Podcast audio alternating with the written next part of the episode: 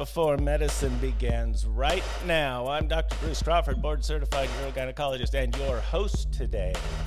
We're here today with Tom Lavin. We are very grateful to have him here today, and I'm just wondering do you or a loved one suffer with anxiety? If so, today's podcast may offer hope and help to you and your loved ones. We'll look at the symptoms of anxiety, when anxiety is healthy and when it's dysfunctional. Maladaptive coping mechanisms will be examined, and using the key principles of acceptance and commitment therapy to live flourishing and meaningful lives. Our guest today is psychotherapist Tom Lavin. Tom has been helping people lead more flourishing and meaningful lives for over 40 years. Tom is a clinical faculty member at the University of Nevada School of Medicine, Department of Psychiatry and Behavioral Science. Tom's Live Better Psychoeducation Series classes and his television interviews have been viewed by over 300,000 people on YouTube. Tom, thank you for generously allowing us to speak to you today. I know I'm going to learn a ton, and I know our listeners are going to learn a ton. So, welcome. Yeah, Bruce. Bruce, it's great to be with you. Looking forward to it today. You know, Tom, I, I'm struck by this topic today and how relevant it is. I know from my own clinical practice and my own personal experience how prevalent anxiety can be, but I'm also aware that anxiety in itself isn't an, isn't abnormal as a medical student at NYU on my psychiatry rotation, I was convinced I had every psychopathology that got presented to us. And now that's not just me, that's yeah. not uncommon. That's called med student syndrome because yeah. there is an element in every psychopathology that exists in the quote unquote normal human being yeah. and it's the imbalance or dysregulation or exaggeration of that particular human feature that becomes pathological. Do you think that applies to anxiety? Oh yeah that that's a great way to start. Um, that when we take a look at our lives our family our friends um, we we just see that anxiety is part of life. It's it's actually part of human evolution. Anxiety uh, has allowed us to evolve and survive by being anxious about getting food and having a safe place to live like a like a cave or some type of shelter. Uh, some anxiety about protecting the people in our tribe uh, and and developing tools and fire. Th- these are things that anxiety um, has helped us to survive and flourish actually and also, so in our modern daily life, Bruce, when we think about it, it would be natural if our children or grandchildren are coming home from school with a poor report card, we would have some anxiety and that would prompt us into action mm. to see what can I do here to help my child or my grandchild in school? Or if all of a sudden we say, Holy mackerel, I was supposed to pay the mortgage or the rent or the car payment last week, we would feel a rush of anxiety and we would get on that and handle that right then. Mm. And the same thing is true with driving. If we're driving down the road and someone is driving erratically, we would feel anxious and we would either slow down or speed up or get into another lane to avoid that dangerous situation. So anxiety is actually very healthy. We want to be able to sit with it and be with it and listen to it. And it can help save our lives and help us flourish, actually. Hmm. However, we, we can sometimes cross a line where we become overly anxious. Our, our trigger point for anxiety becomes too low, and we're triggered into anxiety we begin to perseverate. Um, we begin to worry. We're living too much time in the future, worrying about this or planning about this, trying to avoid this or control this. That's where anxiety really becomes a problem. Very simply, um, in, in, in psychology, we would say that anxiety becomes a problem when it interferes with our daily functioning. So instead of helping us function uh, in a better way, anxiety is actually a dysfunction and it's interfering in one or more aspects of our lives, Bruce. It sounds like it's not an absolute amount of anxiety, but more a compatibility between the complexity and stresses of our lives and our ability to cope with those. Would you say that that's yeah. true? Yeah, well, well put, Bruce. And, and and also another way that I would compliment what you just said is, we, you know, as we experience anxiety, we would say it can become a problem based on intensity, frequency, and duration. Uh, am I am I frequently anxious?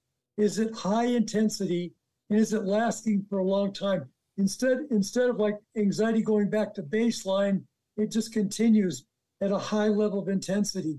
Then it begins to interrupt our daily life, and um, and so we begin then from a diathesis stress model, that anxiety then begins to affect our physical, mental, emotional, existential, and social lives.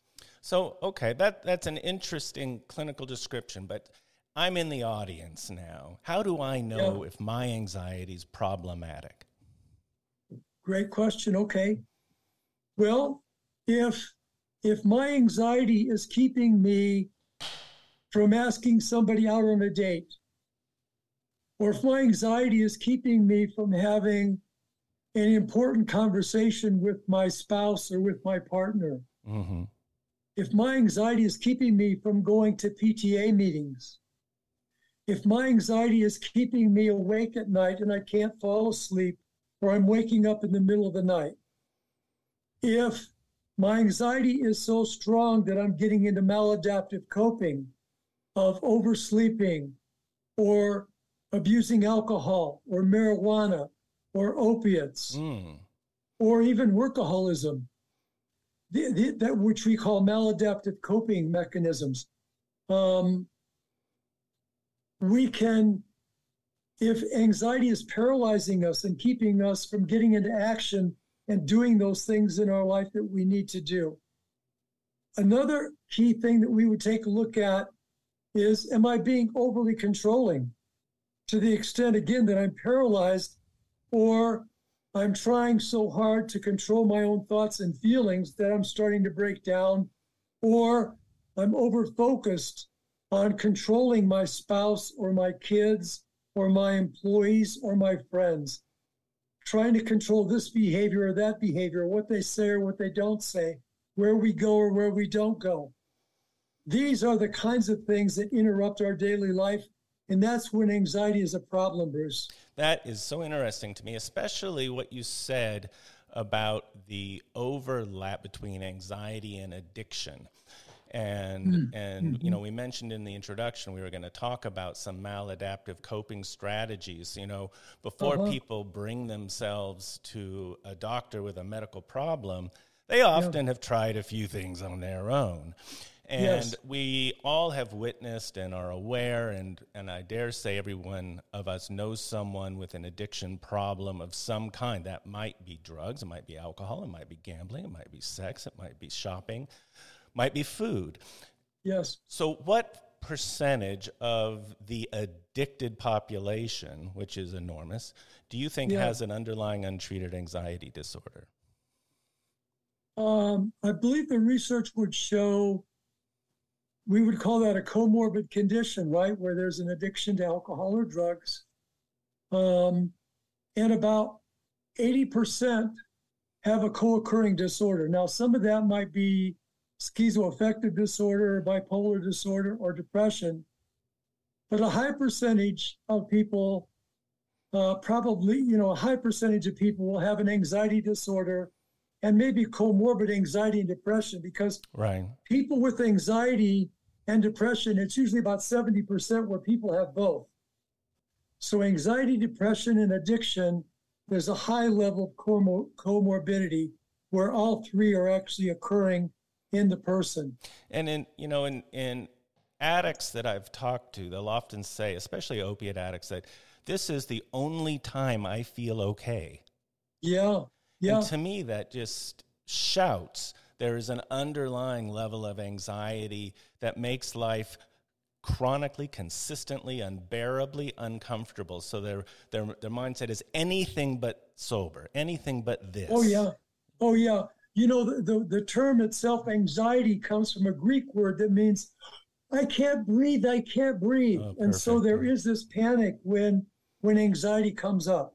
Mm. And and by by the way, Bruce, while we're talking about co-occurring disorders with addiction and anxiety, I also want to throw in the mix there uh, post-traumatic stress disorder. Mm. And so, you know, when in I started working with chemically dependent people in 1973 on Skid Row in Detroit. Oh my. And at that time, we just treated alcohol and drugs straight on. It wasn't until the late 70s, early 80s, we started taking a look at co occurring disorders. And I know now, looking back, there are so many people that we treated for straight alcohol and drug, and such a high percentage had anxiety, a high percentage had anxiety's sister, and that's post traumatic stress disorder. And, and these this anxiety or post traumatic stress or depression started when these people were children or adolescents. And for most of them, it was in adolescence that they first started having their first drink or their first drug. And they felt relief. They got, oh my God, this is what it's like to feel normal. I need to do this again and I need to do more of this. Right, right. And so they, they begin to drink and use drugs, and it makes the PTSD or the anxiety depression go away for a little while. But then, of course, what happens is it really makes it worse over the course of time. So, like you were saying, Bruce, yeah, the, the co occurrence, and the same thing again happens with people who get into other maladaptive coping behaviors like gambling or compulsive eating, where the gambling or the eating, what we might call comfort foods or self soothing, all of these addictive disorders in terms of anxiety and PTSD are self soothing. They, like you were saying earlier, Bruce, they soothe that mental and emotional distress and make it go away for a little bit. And so when someone stops drinking or using or eating or gambling, um, then what so many people are left with is the underlying anxiety or PTSD or depression that they've had since they were children or adolescents. And that's where we step in and begin to treat both of the things together. That and is can so I say profound. one other thing, Bruce? Please do. In my experience, you know, we're very concerned in addiction treatment about relapse. And in my experience, and the research will bear this out too, when we see people relapsing and relapsing and relapsing, sometimes people in recovery programs will say, you need to make more meetings or you need to work the steps. And, and sometimes that's very true. But sometimes what's happened is someone has an underlying disorder, bipolar disorder, anxiety, depression, PTSD, that's not being treated. And so when life stresses occur and the anxiety, depression uh, are triggered and exacerbated, and the person has no skills to deal with that, they return to alcohol or drugs or food or gambling because that's all they know how to do. And so, a big part of relapse prevention is helping the person develop skills to deal with anxiety and depression and the other things that I mentioned.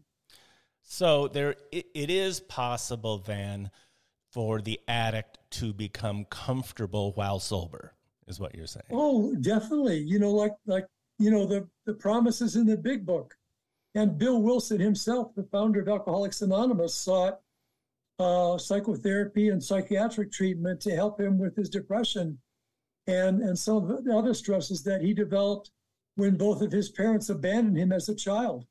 And so, along with Bill having had a spiritual awakening and founding AA and using the 12 steps, he himself avoided him, uh, uh, availed himself of uh, psychotherapy and psychiatric treatment. Mm. So there, there is hope. Where does that hope begin? If you have an anxiety disorder with or without a superimposed addiction, where, where does where does the path to recovery yes. begin?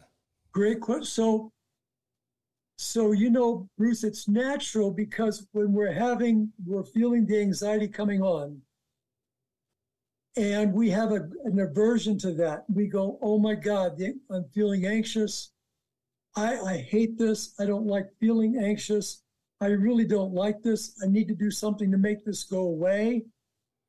The, there's a cliche that we have in treatment, and that is the more you don't want it, the more you have it. Mm. And so, paradoxically, what we teach our patients to do when they're starting to feel anxious and they're feeling that aversion and they want to get into avoidance or control to make the anxiety go away, instead of getting into avoidance or control, we ask people to take a couple of breaths and say to themselves, the anxiety is coming on. I don't like the way this feels, but I can accept that.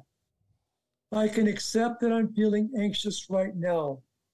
And paradoxically, then, Bruce, the more we accept our anxiety in the moment, it takes the air out of the balloon and the anxiety begins to diminish paradoxically by accepting it rather than fighting it. It's very similar, like in my office, I'll ask my patients to, I'm showing these to you, Bruce, right now, to put on these finger traps. And all of us know from grade school, on the playground, somebody gave us finger traps.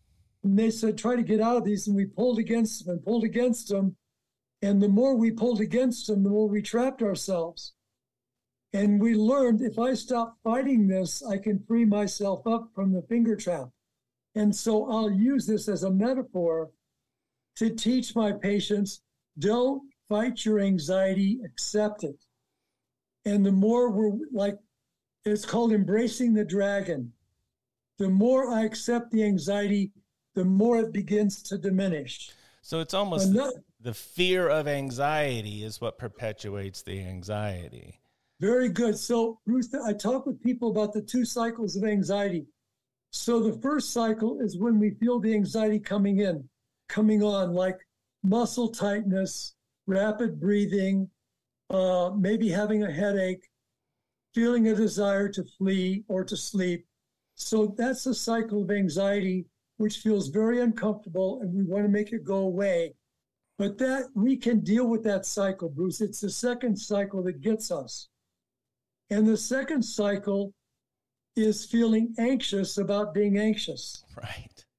Yes. And it's the second cycle that gets us. And so that's why the main intervention then for dealing with anxiety is not to start with the first cycle of anxiety, but the second one. And we deal with the second one about being anxious about being anxious is through, first of all, by accepting it. I don't like the way this feels. I'm a sensitive person. I realize I have a tendency toward feeling anxious. It's okay. Let me go ahead and accept this anxiety. It's going to last for a while and then it's going to diminish. It's going to go away. Like we will sometimes say, Bruce, this too will pass. Mm. Let me just hang in here with this anxiety. Don't do anything stupid. Don't do anything to try to make it go away, and it'll pass in its own time over the course of minutes or hours or sometimes a day. And then let me think about what's really important in my life. And let me divert my attention from trying to fight this anxiety to doing something that's meaningful in my life. Like, well, is there a chore that I need to do, like the dishes or the laundry? Is there a person I can help? Let me go help them. Is there something that I enjoy, like listening to music or being out in nature? To go ahead and get engaged with life. And as we're engaged with life, Bruce, the anxiety begins to diminish into the background.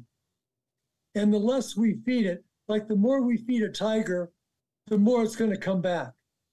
So we want to look at anxiety like a tiger and say, I'm not going to feed it by avoiding it. I'm going to not pay attention to it. And eventually, the intensity, frequency, and duration begins to diminish over time and it loses its power over us. That's fascinating to me. So we have cycle one that sounds like a physiologic process that unfortunately for some people is is so uncomfortable that they yeah. develop cycle two, which is a psychological process and a, a fearful experience about the phys- their own physiology that, for whatever reason, portends to high anxiety and the discomfort that comes along with fight or yes. flight.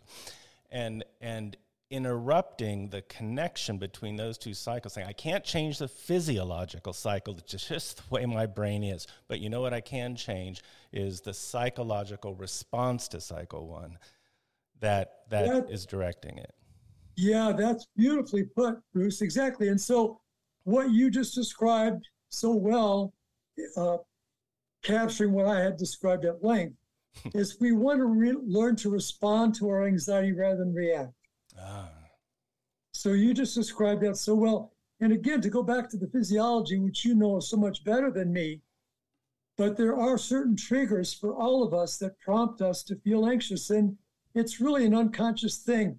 The hypothalamus, the pituitary, the adrenals, and the amygdala automatically start spitting out these chemicals of fight or flight, which is where we get avoidance or control, which you were describing as the physiological response then there's a psychological response, which you so well described. Mm. And that's where we intervene on that by accepting it rather than trying to control it or avoid it. And so, medication prescribed by a psychiatrist, say, would be more directed towards the physiologic abnormality, whereas the therapies uh, recommended by a therapist would address the psychological response. Yes, that's correct. Very well that put. That is so yeah. interesting. Yes. Yeah. So, so, interesting. And so, since we're with a therapist, um, and, and we've talked a little bit about the acceptance step of how we approach this, what what comes after that? You, I mean, so, I assume we don't just sit there accepting it indefinitely. There must be something. Yes, that's there. right. Yes. So so we accept this, and then the next part of act: acceptance, choose and commit, and then take action. So the C is choose and commit. So we think about, okay, I'm having anxiety right now. I can allow it to paralyze me, or I can do maladaptive coping in terms of reacting. But if I'm going to respond, the C part is choosing and committing to values like what's something I can do that nurtures and enhances my life. And it's an important value in my life, like helping other people. So let me forget about myself for a minute and do something to help a coworker, help my wife or my children, help a neighbor, uh, to get outside of myself by self transcendence. Another thing we can do is, in terms of choosing values, is what else can I do to nurture my spirit? Again, like listening to music, going out to nature, spending time with people that I love or care about. And the third thing is attitudinal values, and that is I accept that this anxiety is very disturbing and is painful to me right now. Let me accept it and choose it with dignity and grace. And again, let me turn out to the world and get engaged with life, like going for a walk, going for a hike, going swimming, going bicycling, helping someone. That's the taking action part. So accepting, choosing, and committing values, and then taking action on those and that's easier said than done because, um, as we know, Bruce, anxiety can be very paralyzing. And that's where I talk with my patients about Nike therapy. And Nike therapy is about just do it. So, in choosing and committing, we know what the right thing or healthy thing to do is.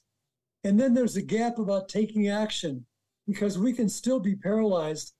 And so I will share with my patients do Nike therapy, take the action. In other words, do it even though I don't feel like it. Now, a lot of times when we have anxiety, we've said, oh, when I when my anxiety goes down, then I'll do it. And I share with people that's exactly wrong. The, the, the real deal is I'll do it and then my anxiety diminishes. So we have to act in the face of anxiety. And as we act in the face of anxiety, over time, our anxiety diminishes. And we've got a life because we've acted. That is interesting. You know, for diabetic patients, especially diabetic patients on insulin, there is, uh, from time to time, an occasion when one's blood sugar gets too low. Yes. And the diabetic learns to recognize that physiologic event And you know what? It feels like anxiety for a lot of diabetics that Uh-huh, are hypoglycemic, uh-huh. and it feels other other ways as well. But they have learned because their life depends on it to recognize the physiology in their own body, and then once recognized, they know exactly what to do. If their blood sugar is too low, they might need to have a, a spoon of peanut butter, or they might need to, you know, do something to just in the immediate term get through this Yes. episode. And it's, Yeah. so it seems like this is a teachable thing. This is not rocket science. One, recognize your anxiety, accept that you have a problem, and Yes. then two, when that happens, this is what you're going to do. Yes. Right? And yes, exactly. and and and so I think the process of linking those recognitions and actions is where you come in, teaching people how to do Yeah. that. And you know, actually, you know, as you're describing uh, the diabetes, it reminds me of the work that Dean Ornish has done with people with cardiology problems. And you know, for years, Bruce, he tried to he talked with his patients about stop smoking, exercise, and eat a healthy diet. And one of the things he saw so many non-compliant patients, and he goes, "Why are my patients being so non-compliant?" And he realized that people need to have a sense of meaning and purpose. In other words, why would I do this? Why do I want to stop smoking? Why do I want to exercise and eat a healthy, eat a healthy diet? Well, I have to have a sense of meaning and purpose. Like I want to be here for my grandchildren. I want to be here to walk my daughter down the aisle when she gets married. I so people began to identify a sense of meaning and purpose, and then they became more compliant with the recommendations Dr. Ornish was suggesting to his cardiology patients. And the same, I do the same thing with my patients. We start off with dealing with anxiety is not about symptom management or reducing the symptoms. We start off with what does a meaningful, purposeful, flourishing life look like to you? And they this is I call this the bluebird of happiness if they look at my lectures on YouTube. In terms of the bluebird of happiness, what would that kind of life look like for you? And they'll describe, you know, physically, socially, educationally, career-wise, uh, all kinds of di- multi-dimensionally. We spend time looking at what would a flourishing, wonderful life look like for you. I refer to this as vision, decision, action. What's the vision you have for your life that will motivate you to make the changes that you want to make so you can have that life? I call this ask answering two questions. What kind of person do I aspire to be? What kind of life do I aspire to live? That's the vision. The next part is decision. Decision comes from a Greek word that means to cut in half, which means there's no going back. So I work with people to decide that's what I really want. Then the action part is let's develop a plan and a strategy to take action to create that life for yourself. And so that's always the motivating factor, then that vision of the kind of life I want. You know, um, uh, that vision then motivates people even when they don't feel like doing it. I don't want to do it, or may, you know, or they're ambivalent. I help them remember. Remember when we talked about this, and this is what you really want. Can you go ahead and do Nike therapy, even though you don't feel like it, and do the next right thing, knowing that decisions you're making today are creating your future? From a practical so- standpoint, how do you help people make that connection at the at that essential moment when they're in it now and they're either going to do something proactive that's constructive or they're going to do something proactive that's maladaptive? How do you help them in, for those few seconds or minutes when they have to make a choice remember those critical elements of their fulfilled ideal bluebird life? Yeah, uh, great question. And so, one of the skills that's really important that we've become much more aware of, um, oh, in the last 25 or 30 years, is what typically now in our society is called mindfulness. And so, one of the things that a lot of us uh, 21st century psychotherapists are doing now, we are spending time uh, teaching our patients how to be mindful. And th- this doesn't mean you have to go to Tibet. You don't have to be a yogi. You don't have to do this 10 hours a day. It could be five or 10 minutes a day, learning to stop, learning to take some breaths, closing our eyes, having some private time, setting your iPhone for five or 10 minutes, stopping, following our breath, noticing our thoughts, letting our thoughts go, coming back to our breath, and then doing that for five or 10 minutes, Bruce, our patients begin to develop an awareness of different thoughts and feelings that are beginning to emerge. It's kind of like instead of dealing with the avalanche on Mount Rose when it's down on the highway, dealing with the little snowball at the top of Mount Rose that could become a, an avalanche. So, beginning because we're being mindful, and like you talked about the uh, diabetes patients, right, with insulin, they, they, they become aware of certain physiological signals that tells them they need to take action. We develop that same kind of thing with our patients with mindfulness, beginning to recognize anxiety or depression or, or tra- a traumatic reaction when it's that small little snowball like in the Tao Te Ching, Bruce, it says deal with something when it's small rather than waiting until it gets big. So mindfulness allows us, like the alcoholic that's developing a craving to drink or use drugs, or the person that has a problem with gambling or food, they begin to notice the, the beginning of that craving or that trigger, and they can begin to, because they're mindful, they can begin to notice it and let it go rather than dealing with this avalanche of thoughts and feelings at the bottom of Mount Rose. That is fascinating. And so mindfulness is the tool that our patients use to be able to have a certain freedom because we're free when it's a little snowball at the top of the mountain.